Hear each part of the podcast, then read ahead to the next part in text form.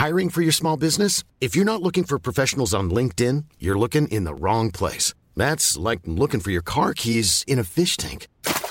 LinkedIn helps you hire professionals you can't find anywhere else, even those who aren't actively searching for a new job but might be open to the perfect role. In a given month, over 70% of LinkedIn users don't even visit other leading job sites. So start looking in the right place. With LinkedIn, you can hire professionals like a professional. Post your free job on linkedin.com slash people today. This is Paige, the co-host of Giggly Squad, and I want to tell you about a company that I've been loving, Olive and June. Olive and June gives you everything that you need for a salon quality manicure in one box. And if you break it down, it really comes out to $2 a manicure, which is absolutely insane. It's also so easy to get salon worthy nails at home with Olive and June. The difference between how your nails used to look when you did them yourself and now with the Manny system is a complete game changer. The best thing about Olive and June too is it's a quick dry. Dries in about one minute, lasts for five days, and full coverage in up to one to two coats. Visit oliveandjune.com slash perfectmanny20 for 20% off your first system. That's oliveandjune.com slash perfectmanny20 for 20% off your first system. Many of us have those stubborn pounds that seem impossible to lose, no matter how good we eat or how hard we work out. My solution is PlushCare. PlushCare is a leading telehealth provider with doctors who are there for you day and night to partner with you in your weight loss journey. They can prescribe FDA-approved weight loss medications like Wagovi and Zepbound for those who qualify. Plus, they accept most insurance plans. To get started, visit plushcare.com slash weight loss. That's plushcare.com slash weight loss.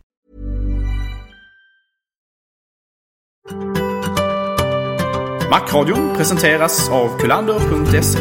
Din personliga mackbutik i Malmö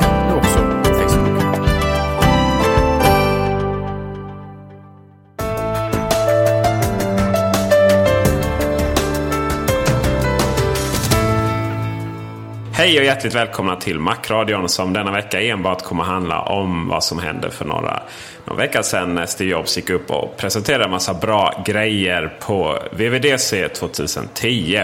Keynoten där, en spontan reaktion? Ja, först och främst väldigt, väldigt skönt att se eh, översteprästen. Eh, Steve Jobs på scenen igen. Eh, han såg ju förhållandevis eh, frisk ut. Smal som vanligt, men det har vi ju förväntat oss vid det här laget.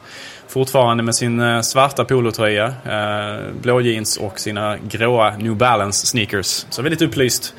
Ehm, jag tyckte det var väldigt, väldigt eh, givande keynote. Ehm, intressant för många delar. Ehm, mycket intressantare än många keynote har varit på ett tag nu tycker jag. Intressanta gäster och sådär. Intressanta människor på scenen överhuvudtaget. Men det var inte så jättemycket nyheter får man ju säga. Men... Uh... Nej, det kan, ju, det kan jag hålla med om absolut. Vi visste ju redan mer eller mindre vad som skulle komma. Uh, iPhone 4 naturligtvis. Ja, faktiskt. Fast det inte vad den skulle heta. Och där gissade vi väl egentligen fel då. Kan man ju så här, i efterhand konstatera. Ja, precis. Förhandsspekulationerna hade ju inte nämnt iPhone 4, åtminstone inte som jag hade läst. Nej, och eh, samtidigt så reserverade vi oss från att iPhone HD kändes lite eh, lite gammalt, gjorde inte det epitetet? Mm. Eh, samtidigt så var det precis det vi fick se. Men... Eh, jag tycker ju personligen att jag är väldigt, väldigt förtjust i den här nya och jag hoppas att det är en ny trend inom Apple, alltså att med namnnomenklatur, att man, att man helt enkelt ger dem väldigt enkla namn. Jag hade gärna sett att iPhone från början hette iPhone 1, eller iPhone och sen så iPhone 2 och iPhone 3. Det är väldigt rationellt och väldigt vackert tycker jag, istället för att hålla på med 3G och 3GS som är rätt så kan jag känna ganska trista namn. Men jag tror ju inte personligen att nästa iPhone kommer att heta iPhone 5 eller nästa igen kommer att heta iPhone 6. Utan de kommer säkert få mer sexiga namn. Men, men det, finns, det finns någon inneboende liksom, dragningskraft hos mig till den sortens rationella eh, och sakliga namngivning. Men eh, samtidigt så, eh, vad är det? 5? Får man inte köra i Japan eller är det 7? Mm, ja, det kan vara något sånt oturstecken, alltså oturstal. Ja, det kan, ja. det kan mycket väl vara så. Jag vet att det finns ju Eh, hotell och så vidare har ju oftast inte en trettonde våning utan man hoppar från tolfte till fjortonde och ibland finns det inte rum nummer tretton och så vidare heller för att många människor är rädda för just eh, oturstalet 13 vilket ju är höjden av irrationalitet och skrock. ja, just det. Sånt, sånt tror vi inte mycket på här. Nej, Nej här tror vi bara på Steve. Var det någonting som vi inte fick se som du kände att du, att du blev var överraskande? Nej, alltså på något sätt så... Det hade ju spekulerats inför keynoten om man skulle säga eh, mycket annan ny hårdvara. Men å andra sidan så, vid något sätt vid det här laget så vet man ju om att Apple fokuserar gärna på en sak. Och man ville ju inte att någonting skulle hamna och riskera stjäla på något sätt rampljuset från iPhone. Samtidigt som iPhone... Presentationen hade kanske förmodligen stulit rampljuset från vad, vad, vad annan hårdvara som hade presenterats annars. Det hade ju spekulerats kring att det skulle komma kanske en Macbook Air uppdatering som vi på något sätt eh, vi är i behov av i det här laget och så vidare. Men det dök ju inte upp och Apple TV fick ingen kärlek heller utan det är någonting som kanske kommer då inom den närmsta tiden snarare. Ja, det är ju så här efterhand, eller ja, det var väl nästan något vi kommunicerade före också. Det var det är ju så att man eh, presenterar inte både datorer och annan utrustning samtidigt. Det gör man bara inte. Och eh, det finns vissa saker som är... Eh, Apple har sina naturliga cyklar och sådär. iTunes hade vi någonstans hoppats på. För där, där finns ju någon form av logik ändå. För att iTunes idag har ju nästan, på gott och ont, mest ont, har ju nästan mer med iPhone än, än, än iPoden att göra idag. Faktiskt. Eh, med all synkronisering av alla möjliga roligheter som man gör. Till och med filhantering numera. Eh, så det har inte varit helt ologiskt. Men det, vi får väl se iTunes X, förlåt, iTunes 10 får vi väl se i september då. Antagligen tillsammans med någon molnet Eh, det var väl Mobile Me i så fall jag kände att det var lite konstigt. För det hade ju passat väldigt bra att presenteras om det hade varit någon förändring med det. Men det kanske inte är klart helt enkelt. Eh, och det är ju i och för sig, man eh, kör ut betaversionen av mailen bara inte för så länge sedan. Det kan ju vara så att, en, eh, alltså att eh, Mobile Me-förändring på något sätt kan komma i samband just med det som jag pratade tidigare. Så Apple TV kanske. Vi har pratat lite grann om att man eventuellt ska börja strömma och så vidare. Och då kanske det är mer relevant för en sådan, eh, att man kanske har något särskilt event för typ journalister och liknande där man pratar om en, en ny version av Apple TV utan hårddisk där det ska strömmas så att man har en Mobile Me som kanske då blir anpassat mer för att kunna eh, ha strömmad musik exempelvis. Och då kombinerat naturligtvis med en iTunes Music Store som blir mer på något sätt webbaserad och så liknande. Så det, det är mycket möjligt att man kanske samkör något event där i framtiden istället. Möjligt. Sen nu i efterhand också när man inte fick höra dem. Det fanns ju de som in i det längsta hoppades att man skulle få höra något om MacOS 10.7. Uh, och nu när man inte fick det så börjar ju spekulationer genast att man ska lägga ner MacOS 10 till förmån till iOS. Är det rätt uttal förresten? Uh, ja, om du frågar Steve Jobs eh, så han uttalade det typ iOS. Så att, visst, absolut. iOS 4. iOS. Ja. Ett, att man ska lägga ner MacOS 10 till förmån för det. Och eh, kan inte du förklara i några korta ordalag varför det är helt absurt att tänka i de tankebanorna? Ja, det är egentligen väldigt enkelt. Alltså, iOS är ju på något sätt en avknoppning av MacOS 10. MacOS 10 på många sätt är ju grunden. Man har, I iOS har man ju helt enkelt plockat bort allting som inte varit relevant för de plattformarna.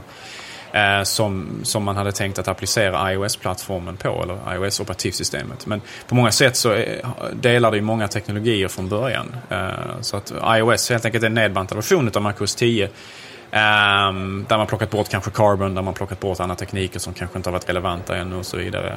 Um, men jag menar, iOS är ju framförallt anpassat för den sortens lite mindre hårdvara. Den är anpassad för uh, den sortens användargränssnitt som vi har sett på iPad, iPhone och så vidare.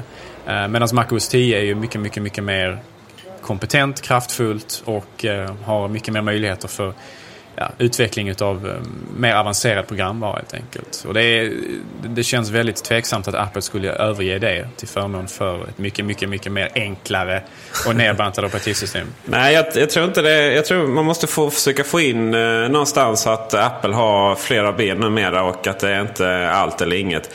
Det är ju så här att eh, MacOS 10 är gjort för kraftfulla datorer med tangentbord och mus. Och Mac Eh, iOS är gjort för eh, mobila enheter med, med fingrar. Jag var på Ikea häromdagen och eh, lämnade tillbaka lite grejer från vårt nybyggda kök. Som jag hoppas alla har kollat på. Vi länkade till det i förra avsnittet.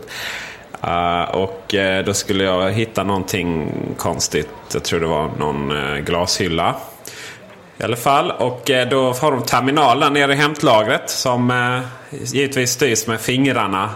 Men det är ju så att det är nog Windows-historia där i bakgrunden. Så att eh, fingrarna, det är inte så att man när man trycker, eller när jag trycker på en av Det är stora fina eh, symboler för kök då, så trycker man på det. Men vad man gör då är att man säger till musen som finns då i MacOS 10 givetvis att... Eh, nej, förlåt. Man säger till muspekaren som finns i Windows att klicka på den här.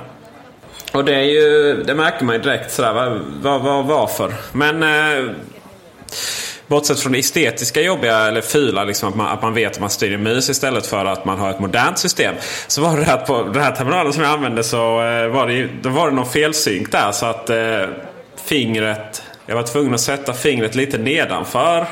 Eh, än vad musen var, eller eh, muspekaren. Vilket gjorde att om jag skulle vilja trycka på en symbol längst ner så gick inte det. Jag kunde liksom inte komma så långt ner med fingret för att mus...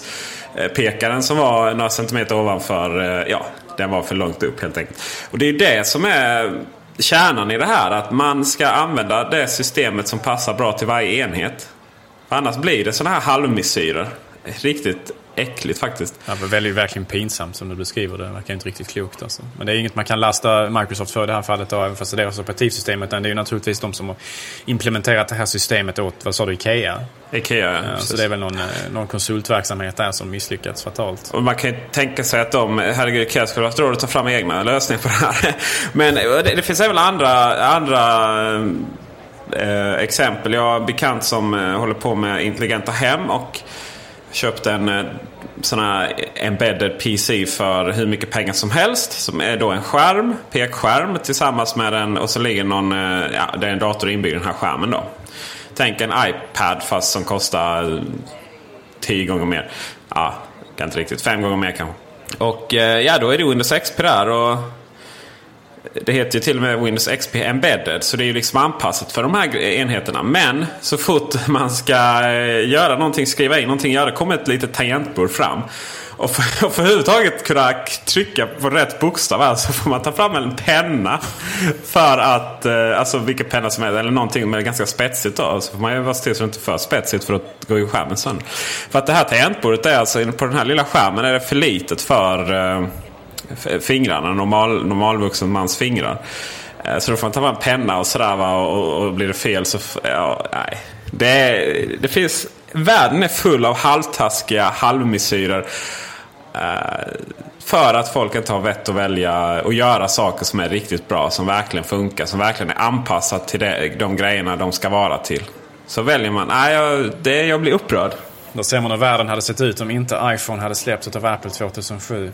Hur, vilka, eh, touchtekniken hade kanske fortfarande ännu inte tagit, eh, tagit fart helt enkelt därför att de här halvtaskiga implementationerna som du nu nämner hade kanske varit eh, det enda vi hade haft. Ja, det hade det minsann varit. Vi har suttit och använt Sony Ericsson-telefoner som inte gick och, så knappt gick att synkronisera eh, och så knappt gick att uppdatera mjukvaran innan det kom en ny och eh, varit långsamma. Och, oh, vi går vidare helt enkelt och pratar om lite roliga saker. Absolut. Och eh, iPhone 4. Formen. Den har vi ju sett. Men eh, visst var den trevligare i så kallad verkligheten. Vi har inte fått den i våra händer ännu. Men eh, Apple har ju en tendens. De är lite bättre på att ta bilder än eh, spionsajter om man säger så. Även fast Gizmodo fick väldigt mycket tid med den här prototypen som de hade kommit över så hade de inte lyckats presentera det på samma estetiskt tilltalande sätt som Apple i sina produktfotografier och även, tycker jag på många sätt, andra journalister när de väl fick stå med den i handen och ta bilder och sådär. Så man, eh, man, kan verkligen se eh, hur, vilken gedigen kvalitet, byggkvalitet den här saken, eller den här iPhonen faktiskt har. Um, och den förvånade ju på vissa sätt ändå. Vi visste ju, vi hade ju sett bilder på den sedan tidigare, men visste ju inte exempelvis att både bak och framsida faktiskt var av glas. Det hade ju spekulerats lite grann kring keramik på baksidan och så vidare för att keramik skulle släppa igenom radiosignaler bättre. Men eh, det visade sig att Apple hade en väldigt fyndig lösning på, på detta och det var ju naturligtvis att man helt enkelt satte in, byggde in radiomottagaren i eh, den här eh, kan man säga, metallringen runt omkring. Alltså den här eh, konstruktionen som för övrigt var av rostfritt stål istället för av aluminium som många trodde att den var när man såg prototyperna. Aluminium hade ju känts som en ganska naturlig utveckling med tanke på att Apple använder sig väldigt mycket av aluminium i andra produkter. både naturligtvis de bärbara produkterna, alla utom Macbook och iMacarna och även de externa tangentborden och så vidare. Men det visar sig att man körde av rostigt stål för att det kan alltså användas som en antenn, någonting som aluminium inte eh, möjliggör. Och det visar också på att de här tre skarvarna som, som fanns på iPhone 4, eh, de hade ju inte bara en estetisk funktion eller sådär utan de används förmodligen också för att bryta den här elektriska kontakten mellan de här eh, olika antenndelarna. För att det finns olika antenndelar som de här eh, rostfria stålet så att säga eh, sköter om. Eh, och det verkar vara en väldigt, väldigt fiffig lösning det här med att man sätter antennen just i en så pass stor del av själva telefonen. För då borde man ju rimligtvis få väldigt bra signalmottagning också. Eh, en sak som kanske inte så många känner till, men det är faktiskt att man hade lite sån här, eh, lite, lite sån här teknik även på de tidigare telefonerna. Både på iPhone 3G och iPhone 3GS så hade man ju kopplat den här ringen eh, kring hörlursuttaget på ett liknande sätt för att kunna förstärka mottagningen på de här telefonerna. Så att där använder man också den som en slags antenn. Har inte även kameran där, ringen runt kameran? Mm, kan mycket, mycket, mycket möjligt ja. Det, det, har jag inte hört, men det är mycket möjligt att det stämmer också. Så att man, man har varit, varit smart så här även tidigare så att säga med så här fiffiga lösningar. Men nu har man verkligen tagit det steget längre. Onekligen. Uh, man, eh, jag var ju ganska säker på att de här, eh, ja, vad kallas det, de här strecken var eh, del av en prototyp och så vidare. Så här i efterhand så ser det logiskt ut. Men jag kan inte riktigt komma fram till om jag tycker det var en bra eller dålig lösning förrän jag har den i handen antagligen. Nej, precis. Alltså, men men om, man bara, om man bortser lite grann från estetiken, för det kanske inte, jag menar, det, det, det förhöjer väl inte det estetiska värdet av telefonen, men om man ser det mer ur en ingenjörsperspektiv, alltså att det, det är en nödvändighet för att just den här väldigt smarta antennimplementationen ska fungera, eh, då helt plötsligt så tycker jag att, eh, att det lyfter luren istället och gör det, gör det bättre. Alltså om man, om man inte om man lyfter sig från det, liksom det ganska snäva estetiska perspektivet och ser det lite mer från det hållet. Även ingenjörer eh, är esteter kanske? Åtminstone om de jobbar på Apple. Ja, precis. Skärmen å sin sida eh, ska ju då ha, vara så högupplöst att det inte går att eh, ja, uppfatta pixlarna. Uh, fått lite kritik för detta. Vissa menar på att det är falsk marknadsföring medan en hel del andra, inklusive någon som har kalibrerat ett sånt där stort litet teleskop ut i rymden, Hubble, uh, menar på att det är alldeles korrekt. Den diskussionen kan vi ju länka till uh, också. Men eh, vad jag vill veta är hur viktigt är skärmen egentligen? Tycker du? Ja. Ja, jag skulle väl säga att det är det absolut viktigaste på hela enheten. Jag menar, vad är iPhone om inte skärmen? Allting annat är ju sekundärt och nästan irrelevant jämfört med skärmen. För skärmen är ju liksom fönstret in i programvaran och programvaran är ju iPhone. Precis som programvaran och, och fönstret, alltså skärmen på iPad är också liksom det enda som egentligen räknas. Det är ju liksom allt, det är allt med den här enheten. Jag får en känsla av att eh, man... Eh, jag vet inte. iPhone... När den kom kritiserades väldigt mycket för att den inte hade eh, funktioner nog. Den var inte tekniskt. Och så var det ju självfallet. iPhone 3G sen när den kom var ju betydligt bättre. iPhone 3GS nådde ju nästan målet där. Men ändå så blev den väldigt stor för att de andra mobiltelefonerna som hade de här funktionerna. Eh, ja, de var ju så värdelösa så de knappt gick att använda på riktigt. Och sen så eh, men istället för att förbättra de här grejerna så, eh, så fyller man fortfarande på nya funktioner. Och till exempel när det kommer till Sony Ericsson X10 som är en ganska snabb telefon. Men då har man misslyckats med skärmen. Så skärmen är den felande länken i den. Så den känns långsam. Telefonen är snabb men skärmen är långsam. Uh, och Medan Apple gör tvärtom. Och det är ju för mig det som gör att telefonen är så fantastisk att använda på ett vardagsmässigt plan. Då. Jag menar, vi nördar kan ju sitta och diskutera hur fantastisk den är på alla sätt och vis. Men just när det kommer här till det här vardagliga så det är ju där den, den slår ut. Men ändå så känns det som att alla iPhone-användare hade hoppats på en massa andra saker ospecificerat. Liksom någon form av det spelar ingen roll vad det är, bara revolutionera. Och skärmen i sig, att den är bättre kvalitet, det revolutionerar inte. Hur, hur känner du där? Jag tycker snarare tvärtom att jag tycker det är oerhört, eh, en oerhört klar förbättring. Många hade kanske hoppats på OLED-skärmar men problemet med OLED-tekniken är ju faktiskt att de är väldigt svåra att använda i, i verkligheten, det vill säga utomhus. De har en tendens att bli eh, svåra att urskilja eh, i solljus och så vidare. Och det finns brister med den här tekniken. Eh, jag tror inte OLED går att liksom, producera med den sortens eh, eh, skärpa heller som man har lyckats få fram nu i och med de här nya eh, Retina Displays som Apple kallar dem. Um, jag tycker att det känns...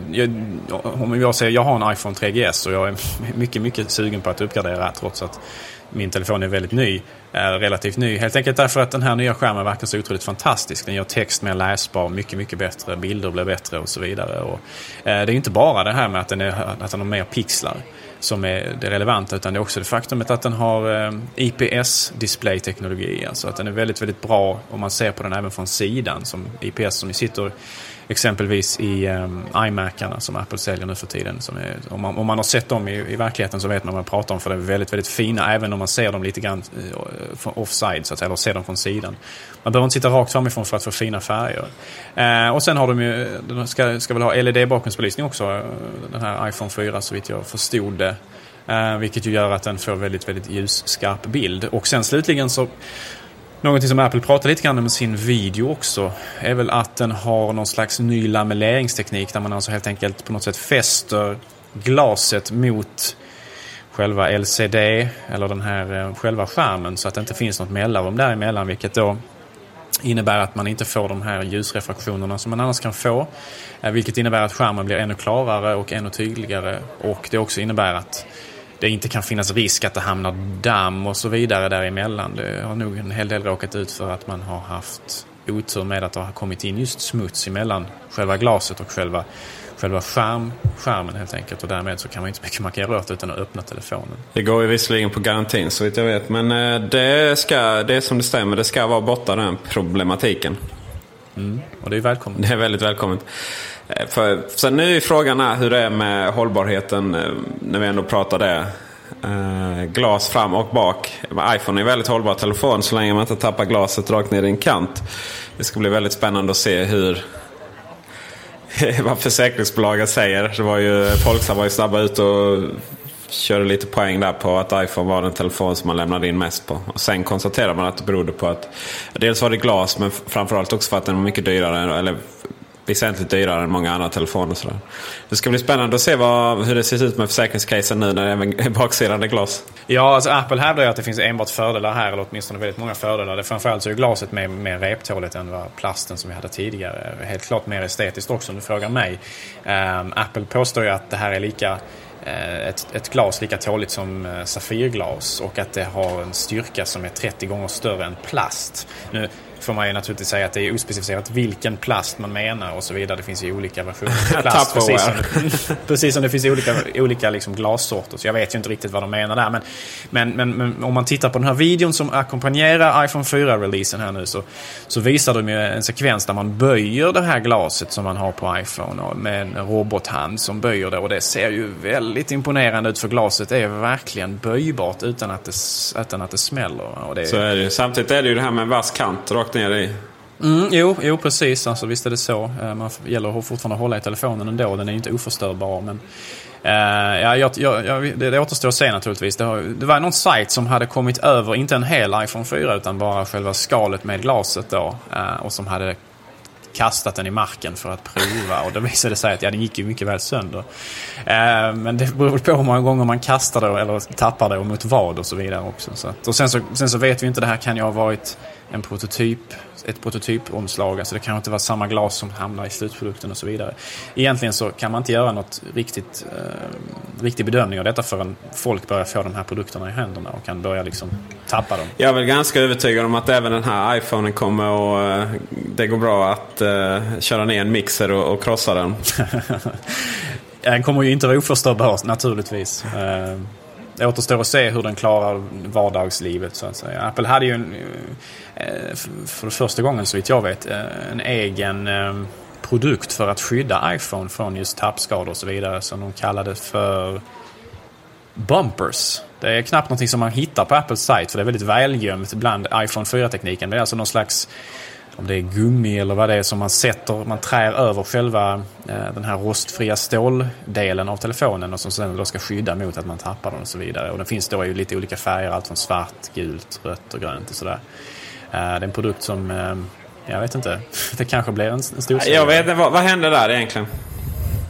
vad, av alla grejer man kan sådär, ja nej men vi släpper ett par fodral för det finns det ju inte tillräckligt gott om. Nej, men Apple hade en egen lösning här som säkert många kommer att replikera och försöka förbättra och så vidare. Men det är väl lite grann som med um, iPod Socks. Liksom. Det, är, det är inte så många som köper dem, men, men, Apple måste kanske ha någon sån produkt ändå för att man kan säga att uh, vi har en lösning om folk är ute efter det. Någonting. Det var väl många som köpte iPod Sock, herregud. Jag har köpt flera gånger. Ja, jo, jo, jo. När de väl släpptes, ja, men de säljer inte bra idag. Nej, det gör de inte. Jag vet inte ens om de finns kvar. Jo, det har jag sett. Är det så? Ja, ja Jansson ja. Data Helsingborg har i varje fall, så mycket kan jag säga. Ja, jag tror inte vi har på Kolander. Men det är ju faktiskt den enda, enda fodralet som har, i princip har funnits alltid och dessutom passar alla. Ja, precis. Utom möjligtvis den uh, iPod Shuffle, den senaste. Ja, de är väldigt elastiska de där, eh, de där iPod Sox-produkterna. Så att de, de passar, precis som du säger, över det mesta. Man kan säkert använda det över sin vanliga icke-Apple-tillverkade mobiltelefon också om inte den är alltför stor. Så att, eh, ja, de är väldigt användbara de där sakerna. Och ganska... One size fits all, seemed like a good idea for clothes. Nice dress. Uh, it's a T-shirt. Until you tried it on. Same goes for your healthcare. That's why United Healthcare offers a variety of flexible, budget friendly coverage for medical, vision, dental, and more. So, whether you're between jobs, coming off a parent's plan, or even missed open enrollment, you can find the plan that fits you best. Find out more about United Healthcare coverage at uh1.com. That's uh1.com. This is Paige, the co-host of Giggly Squad, and I want to tell you about a company that I've been loving, Olive and June. Olive and June gives you everything that you need for a salon quality manicure in one box. And if you break it down, it really comes out to $2 a manicure, which is absolutely insane. It's also so easy to get salon worthy nails at home with Olive and June. The difference between how your nails used to look when you did them yourself and now with the Manny system is a complete game changer. The best thing about Olive and June too is it's a quick dry, dries in about one minute, lasts for five days, and full coverage in up to one to two coats. Visit oliveandjune.com slash perfect Manny 20 for 20% off your first system. That's oliveandjune.com slash perfect Manny 20 for 20% off your first system system.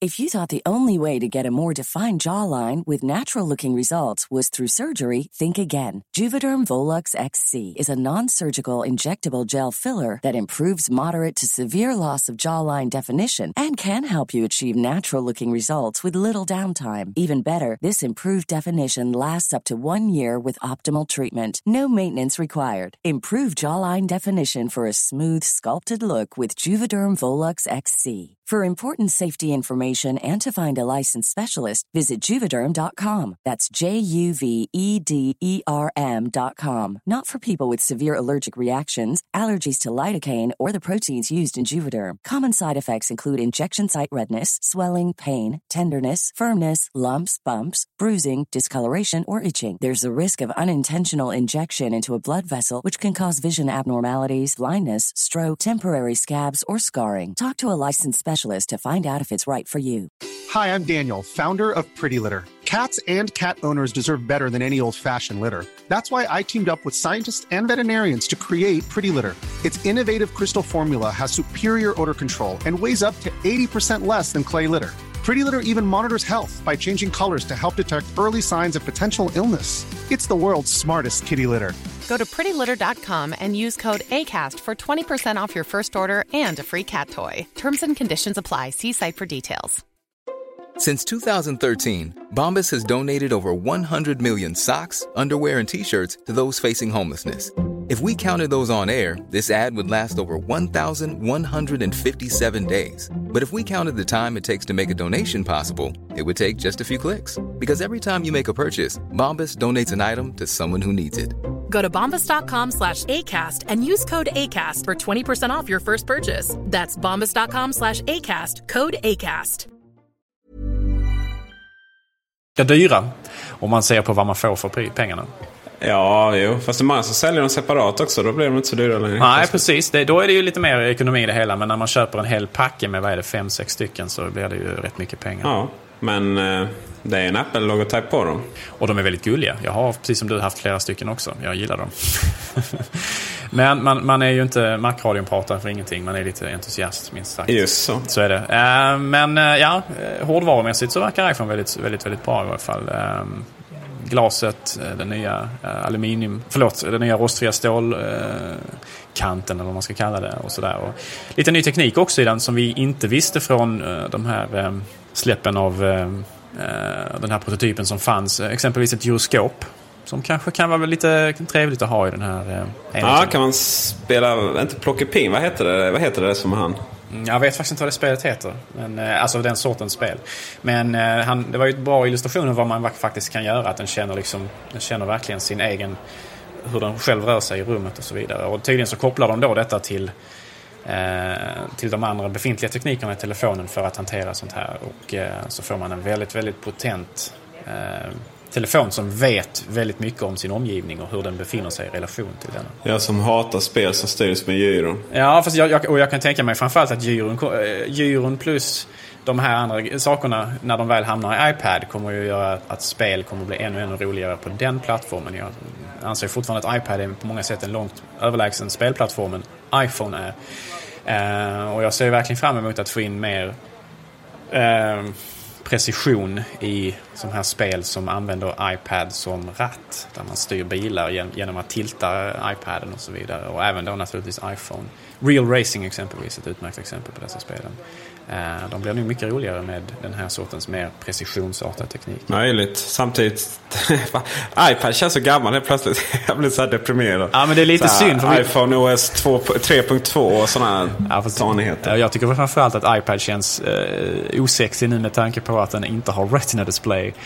Jag menar iPad är ju verkligen gjord för att läsas på ännu mer än iPhone är och då är det ju den sortens uh, upplösningar som vi borde ha även på denna. Problemet är naturligtvis att iPad har en betydligt större skärm vilket innebär att skulle man gå ner på det sortens pixelmängd eh, uh, per, eh, per eh, så att säga, längdenhet på den här skärmen så skulle det krävas väldigt mycket mer av hårdvaran än vad iPad kan prestera idag. Alltså det, det krävs mer än en A4-processor på eh, 1 GHz för att, att, trycka fram de pixlarna då. Men å andra sidan så är det väl kanske tanken också att iPad ska ju inte hållas lika nära ansiktet som en iPhone är och således så behöver man inte ha exakt lika stor pixeldensitet på iPad som man nu släpper på iPhone 4. Men jag hoppas verkligen att den i nästa släpp blir betydligt större ändå. Japp, och eh, nu ska det sägas att iPad har en väldigt, väldigt, väldigt, väldigt vacker skärm redan från början. Den är fantastisk, den är otroligt vacker. Men jag, jag, jag tror ändå att jag som var på väg att nästan sätta mig på någon slags kollektivt fordon ner till Tyskland för att köpa en, börjar tveka nu och känna att, äh, att det är dags att vänta på iPad version 2 istället. Men eh, för all del kära vänner, eh, iPad är fantastisk redan idag och känner man att man vill köpa en när den väl släpps i det här landet så ska man absolut slå till. Kameran således. Det var väl en eh, nyhet som känns eh, inte så bra för om, om man heter... Var det Cisco eller vilka var det som köpte upp de här Mivo-kamerorna? Ja, det spelar ingen roll i alla fall. Små sketna kameror som spelar in HD med dåliga objektiv. Optik menar jag. De har, kan inte ha det för lätt nu när det kommer en HD-kamera i iPhone. En väldigt, väldigt självklar utveckling. Någonting som de naturligtvis har varit medvetna om. Nej, alltså marknaden för små relativt överkomliga HD-kameror har ju helt klart minskat i och med att iPhone och säkerligen dess konkurrenter snart kommer att få HD-filmning också i sin, i sin eh, standardutförande. Därför att eh, detta är ju på, på många sätt väldigt eh, konkurrerbar kvalitet jämfört med dessa. Um, Eh, iPhone 4 har alltså fått en ny, ny filmkamera som spelar in HD 720p eh, på baksidan av telefonen samt den har en 5 megapixels kamera i, i samma konstruktion så att säga. Eh, och Apple återigen ligger liksom i underkant vad gäller megapixel valet. Många konkurrenter ligger ju på 8, 10, 12 megapixel. Men, men som Steve Jobs faktiskt pratade om på scenen när han förklarade detta så, så hänger det väldigt mycket på andra saker än bara megapixlar vad gäller just att få fram bra bildkvalitet när man tar kort. Det hänger på, precis som du sa, optiken. Optiken, det hänger väldigt mycket på eh, de här eh, elektroniken som fångar ljus och så vidare. Och eh, det är någonting som Apple har istället satsat på att göra bättre. Så att de har en, en bättre eh, optik och så vidare istället. De har alltså ökat storleken på, ehm, på glaset som, som sitter på kameran något. Um, så att uh, åtminstone om du frågar Steve Jobs och Apple så har du, får du väldigt, väldigt bra bilder och kanske att 5 megapixel som låter kanske lite underkant kanske egentligen uh, inte är så, är, presterar så, så dåliga bilder som den siffran ska på något sätt uh, påstå. Det är ju rätt fascinerande här. Hela branschen är överens om att megapixlar är ett ganska taffligt sätt att mäta bildkvalitet på. Precis som gigahertz numera i processorbranschen. Ändå så är det just det som får... Ja. Det är det man kan mäta sig med. Och eh, i slutändan är det det det handlar om alltid. alltid. Men eh, i och med att vi inte har sett några andra bilder än de som är tagna från Apple. Som sägs vara oretuscherade. Men det tror jag inte en sekund på. Så får vi väl göra ett rejält test vi får den i våra händer helt sonika. Det ser vi fram emot. Alltså, branschen förlitar sig på kunders okunnighet vad gäller sånt här. Att siffror räknas och att man tittar bara på att fem är mindre än åtta och så vidare. Och att man egentligen inte... Och det är, jag menar, på något sätt är det rationellt. Jag menar, det är väldigt svårt för en konsument att göra en bedömning vad som är en riktigt bra kamera om inte man får testa dem sida vid sida och, och jämföra bilder och sådär. Och det är kanske svårt att göra när man står i butiken och väljer mellan två stycken kameror eller i det här fallet då kameror och mobiltelefoner. Så att det, den här förenklingen som megapixel-racet har liksom inneburit. Det, det, man, man, förstår ju varför konsumenter på något sätt litar på det men samtidigt så visar det sig att det är ju inte alls på något sätt ett, ett pålitligt sätt att mäta bildkvalitet eller vad som kameran egentligen presterar. Precis som du sa här megahertz-myten som Apple hade uppe för några år sedan när de här fortfarande hade PowerPC-processorer. Att man kämpade mot att en, en, en G4-processor på den tiden när det begav sig på 1 GHz kunde vara snabbare än en Pentium på 1,5 GHz även fast siffran sa något annat. Ja, det, det, det är någonting som den här sortens konsumentupplysning som man måste syssla med här från Apples sida är eh, ack så nödvändig men väldigt svår att egentligen eh, få någon större penetration på i, i de breda massorna. Problem, problemet med just det här var ju att Apple hade fel i och för sig. I slutändan så vann ju Megahertz över eh, man lyckades ju inte pumpa ut. Då var det ju så ju. Men eh, sen lyckades man inte pumpa ut. Jag menar, eh, Intel hade ju verkligen rätt där ju. Ja, alltså man kan säga så här att Apple hade ju rätt när det gällde G4 och, och Pentium 4-processorn som den då kanske tävlar mot. Men så när, när eh, PowerPC-arkitekturen föll, föll långt mycket, mycket mer bakom. Alltså rent eh, både megahertzmässigt och sådär med G5 och så vidare. Så i slutändan så hade man inte den möjligheten att fortfarande ligga i framkant. Alltså en, en, en GHz G4-processor var på många sätt snabbare eh, än en 1,5 GHz Pentium 4. Och absolut om du jämför med Celeron-processorerna. Eh, så Apple hade rätt på sitt sätt men i slutändan så kunde man liksom inte vinna över Intel ändå för att det fanns otroligt mycket resurser och arbete som låg bakom att förbättra Pentium-arkitekturerna och Core, Core Duo-arkitekturerna och så vidare som kom efter det. Så att, jag vill nog påstå att Apple hade rätt på sitt sätt men, men samtidigt i slutändan så kunde man liksom inte vinna det ändå för att eh, resurserna bakom PowerPC-arkitekturen var betydligt mindre. Rätt men ändå fel alltså? Ja, rätt, fel, rätt, rätt. rätt vid sin tidpunkt. Men det slutar ju ändå med att Intel vann inom citationstecken därför att man hade helt enkelt eh, många övertag som inte gick att komma, komma till. Ja, de kombinerade resurserna oavsett vad de lades på. Om det var fler kärnor, utveckling av jag vet inte vad och eh, gigahertz och megahertz. Så, så totalt sett så var det ju såklart att Intel vann. Men det, är ju, det lärde sig Apple och när det kommer till att utveckla processorer till iPhone och iPad så är det ju dess egna. Eller ja, i alla fall. Eh, det är ju ARM-processorer men det är dess egna specifikationer i alla fall. Mm, man har väl gjort några egna tweaks på dem och så vidare. Man har ju ett helt team på Apple som arbetar med den här framtidens teknik vad gäller processorer. Så det, det, är nog bara början det här. Vi kommer säkert att se en A5-processor inom inte allt för långt, lång tid, kanske ett år till nästa iPhone 5 då eller vad det nu kommer att heta. Och den kommer säkert ha dubbla kärnor och allt det där. Så det kommer säkert bli mycket prestanda av den också. Men eh, ja, hårdvarumässigt eh, väldigt intressant. Sen har vi ju naturligtvis en annan förändring som vi pratade om tidigare, som vi tog upp där. Att iPhone OS 4 har ju nu döpts om till iOS 4 istället. Uh, vilket ju är ett namn som Apple har licensierat från Cisco, som vi pratade om tidigare. Uh, tydligen så har Cisco kallade ju iOS för Eh, det var ett namn som Cisco använde. Det betyder Internet Work Operating System som man använder till sina routrar och så vidare för att driva dessa. Um, och nu har alltså Apple då licensierat här namnet från dessa. Precis som man exempelvis licensierade namnet Cis, eh, iPhone också från Cisco. Eh, och det är kanske värt att notera då att eh, det här nya namnet på eh, iOS 4 inte på något sätt in, innehåller några hänvisningar. Eh, egentligen varken till touch eller Mobile eller liknande. Och det indikerar ju precis som vi har pratat om här tidigare då att operativsystemet kommer förmodligen att landa på annan hårdvara som inte nödvändigtvis kan eh, beskrivas med dessa, eh, dessa namn. Alltså exempelvis då Apple TV som förmodligen inte kommer att vara varken touch eller speciellt mobil, mobilt baserad. ja, det kommer ju vara liten antagligen men nej visst. Eh, men därefter tar det väl slut kanske? Mm. Jag tror inte vi kommer se den i våra kylskåp direkt. Nej, men kanske i våra tv-apparater, vem vet. Äh. den gamla diskussionen ja. Sen så kan man också notera att uh, uppgraderingen till iOS 4 är ju gratis efter. Inte bara för iPhone utan även iPod Touch.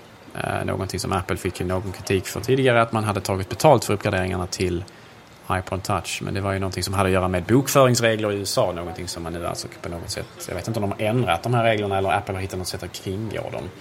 Eh, men i varje fall så innebär det att hädanefter så kan du uppgradera din iPod Touch till iPhone OS 4 utan att betala för detta. Så det var inte bara Apple som var giriga i det där fallet. Alltså. Nej, de kanske. Det var ju så att de skrev ju av iPhone och till och med Apple TV i flera år där, intäkterna. Precis, man redovisade Medans... dem över flera kvartal. Just det, flera kvartal. Uh, mer som man inte gjorde med iPod Touch, men det kanske man har ändrat nu. Uh, det gäller ju såklart inte de första generationerna. Nu, iPhone har varit med oss så länge så att den första börjar bli ganska gammal. Herregud, det var ju tre år sedan. Ju, då var jag ju bara knappt född. Video eh, har vi pratat om, men iMovie, kommer du redigera dina filmer på iPhone nu? Känns ju väldigt avlägset, eller hur? Det är ju säkert någonting för de som är out and about och vill kunna göra en väldigt grov eller väldigt enkel redigering när man har filmat något kul på en djurpark eller någonting och, och mejla till vännerna. Men i slutändan så är det ju fortfarande Macken som kanske då med iMovie och liknande lösningar är mer relevanta för de som vill göra lite mer professionellt och ha lite mer, lite mer kraft och styrka bakom sina, sina redigeringar. Sen så naturligtvis kommer väl iPad också att få den här tekniken så småningom. Just det, det jag tänkte på. Vad trevligt att bara koppla in sin iPhone till iPaden och föra över grejerna. Eller ja, via molnet då gärna. Men där är lite det liksom att det, väl, det kan bli rätt mycket utrymme. Så att det, sladd är ändå att föredra där. Uh, så att... Uh, men där, där att, man, att man slipper gå via datorn. Det kan bli riktigt bra faktiskt. Precis. Sen så har ju Apple en annan eh, videolösning här nu som man har eh, varit väldigt, väldigt eh, måna om att pusha i och med iPhone OS 4-släppet. Det vill säga en framåtriktad kamera istället, alltså som, som användaren själv kan använda för att videochatta. Ett koncept som kanske inte kommer som en nyhet för många i den här delen av världen där videochatt på många andra sätt har ju ändå funnits i andra telefoner och sådär. Men Apple försöker nu alltså på allvar ta den här tekniken till massorna. Det vill säga amerikanska medborgare istället. Um, och uh, Facetime kallar man det. Det är alltså en lösning för att videochatta som man menar på kommer att vara otroligt, otroligt stor. Man la väldigt mycket vikt vid just den här tekniken i sin, eh, den här videon, presentationsvideon man har med diverse högdjur inom Apple-organisationen. som uppenbarligen har barn och vill se dem i ansiktet. Som uppenbarligen eh. jobbar väldigt mycket övertid i Cupertino och kan ringa sina barn via videochatt för att överhuvudtaget komma ihåg hur de ser ut, ska jag tänka mig. Någon kanske, borde, ja, precis, någon kanske borde installera iChat på det. De, där datorerna de har. Men eh, jag kände väl lite så här synd. Oj, men vad, vad kommer... Eh, vad kommer eh, datorerna in i det här? Det hade varit väldigt trevligt att göra så här någon form av vision att iChat krävdes. så att det kommer, skulle spridas också det till massorna. Men det är såklart att det här är ett mycket enklare sätt. Och, och ja, även om videoredigering, eller videoredigering, även om videosamtal har funnits väldigt länge. Kom ju för en herrans massa år sedan här i våra 3G-nät så är det ju faktiskt ingenting som man har använt. Jag vet de första kamerorna, antingen hade de både en kamera fram och bak eller så hade de vissa Sony Ericsson-modeller, om det var bara en kanske. Hade ju en kamera som man kunde vinkla både fram och bak. Men sen så försvann ju det här rätt hårt och det är väl antagligen så. Jag tror den stora skillnaden här är att man eh, då var man tvungen att ringa videosamtal här för mig. Och eh, Medan här är det mer att man ringer ett samtal, får man för sig att man vill titta varandra och hångla upp varandra via telefonen så är det bara att trycka på Facetime och så kommer bilden. Ja, precis. Det, det, det, det tror jag tror är den stora skillnaden faktiskt. Ja. Att det inte kommer vara en jättestor skillnad faktiskt. Det tror jag också. Det kommer säkert vara mycket mer... Eh, den här tekniken kommer att, kommer att användas i långt mycket större utsträckning. Vad jag har förstått, utan att jag på något sätt har använt videosamtal tidigare eh, via telefoner, så, så vitt jag har förstått det så har det varit vissa problem med olika tillverkare med konfigureringar och så vidare. Och det har varit lite kludd med att få igång det och sen att eh, hitta någon telefon som, som man kan ringa som faktiskt stödjer det och så vidare. Men allt eftersom äh, iPhone blir mer och mer populär. Jag menar, många av mina vänner använder iPhone redan som kanske inte är Mac-användare egentligen. och sådär. Så att äh, revolutionen sprider sig och då kommer den här tekniken också att finnas hos allt fler människor. Sen så är ju naturligtvis integration med iChat och dess video chattfunktioner en ganska självklar utveckling som jag hoppas vi kommer att få se. Skype också naturligtvis kommer förhoppningsvis att kunna använda sig av den här kameran och kanske till och med Skype-chatta via mot, mellan iPhone 4 och Skype-klient på en dator och så vidare. Det är, det är ju integration som känns naturlig och som säkerligen kommer att komma. Apple har ju gjort en öppen specifikation kring det här Facetime nu så att man vill ju att andra mobiltelefontillverkare och kanske även datortillverkare ska anamma den här tekniken och göra den standardiserad så att, det, så att det verkligen sprider sig även utanför vår lilla vår lilla, eh, vår lilla värld. Så är det ju. Jag tror att om något år så när vi sitter där och videochattar hej vilt med varandra så kommer vi nog glömma bort att det fanns rent tekniskt gick det att göra innan men i praktiken var det ingen som gjorde det. Och så har Apple uppfunnit ytterligare en eh, liten eh, teknik här i världen som underlättar våra liv. Man har återigen kan man säga implementerat en, en, en, en eh, ett koncept som har funnits sedan tidigare men Apple tar det, gör det bättre, gör det tillgängligt på ett sätt som ingen annan lyckats med förut. Precis som man har gjort med så mycket annan teknik tidigare. Det är precis som, eh, ja, precis som resten av iPhonen. Precis. Man är ju, man, det är väldigt lite som är extremt cutting edge och nytt men, men man, man, revolutionerar på det sättet att man tar befintliga, befintliga koncept och gör dem användbara. En annan rolig sak med det här med VVDC-eventet som jag tyckte det var ju att eh, man såg ju, åtminstone om man som jag följde det, inte från app från, från eh, Peter Esses lilla event nere i Malmö utan att man följde det hemifrån via de här eh, bloggarna. Så såg man ju att VV, VVDC inte släppte in Gizmodo-journalister. Utan att eh, Gizmodos sajt fick använda sig av andra bloggars bildmaterial och även man fick göra referat av deras referat i sin så kallade rapportering från den här keynotet. Um, och det är ju en behandling då som naturligtvis jag kan tycka känns varken oväntad eller speciellt orättvis med tanke på då konflikten Nej, som har legat i med Apple. Man har ju på många sätt, inte förstört men åtminstone tagit glansen ifrån den här iPhone 4-släppet på, på ett sätt som ingen, väldigt, väldigt få andra skulle kunna lyckas med. Så man får väl anta att um, ja, Jason Chen, Gizmodos chefredaktör, står väl inte längre på Steve Jobs julkortslista om man säger så. Tror du, eh, tror du det här kommer att fortsätta? Eh, jag tror man kommer att... Vi kommer, det här kommer att vara smart. Innan varje stor event så kommer vi veta precis vad som händer. Alltså det, Apple läcker ju verkligen nu verkligen på ett sätt som de inte gjort tidigare. Det, här, det blir allt svårare att hålla hemligheter undan. Därför att man har många andrahandstillverkare och tredjepartsleverantörer. Och det är väldigt många människor som ska involveras i förhandlingar med diverse innehållsleverantörer och så vidare. Och man, Apple förhandlar med inte bara skivbolag och filmbolag och, och sådär utan även naturligtvis AT&T och andra sådana här ehm, eh, leverantörer utav tjänster som, som är knutna till Apples teknologi. Eh, jag är rädd att lite av skärmen med keynoten försvinner ju allt eftersom man vet vad som komma skall redan innan. Eh, och det är nog någonting som kommer att fortsätta tyvärr. Det verkar vara allt svårare att hålla locket stängt kring den här sortens event. Och det är ju ett tecken i tiden på att Apple håller på att bli ett av de mest populära företagen i världen. Eller kanske redan är. Eh, det är långt ifrån när vi började våra banor runt eh, millennieskiftet. Då vart vi inte sådär jättehippa med våra vita iBookar. Tack för den här veckan. Vi syns eh, redan nästa vecka om allt går som det ska. Glöm inte att kolla in vårt nya projekt Mac TV. Finns första avsnittet på altommac.se. Och då kan jag passa på att flika in lite skamlös reklam för vår goda vän och kollega Andreas Nilssons eh, senaste musikstycke som kallas som heter Untouchable som ni kommer att få höra här i slutet av programmet. Eh, Andreas har börjat syssla med musik igen och eh, om man går in på andreasnilsson.se så kan man ta del av hans, eh, hans senaste kreationer och även av hans bibliotek av gammal musik. Så, Tack så mycket alltså för oss för den här gången. Tack till er för att ni har lyssnat och tack till Kullander för att de har sponsrat. På återseende.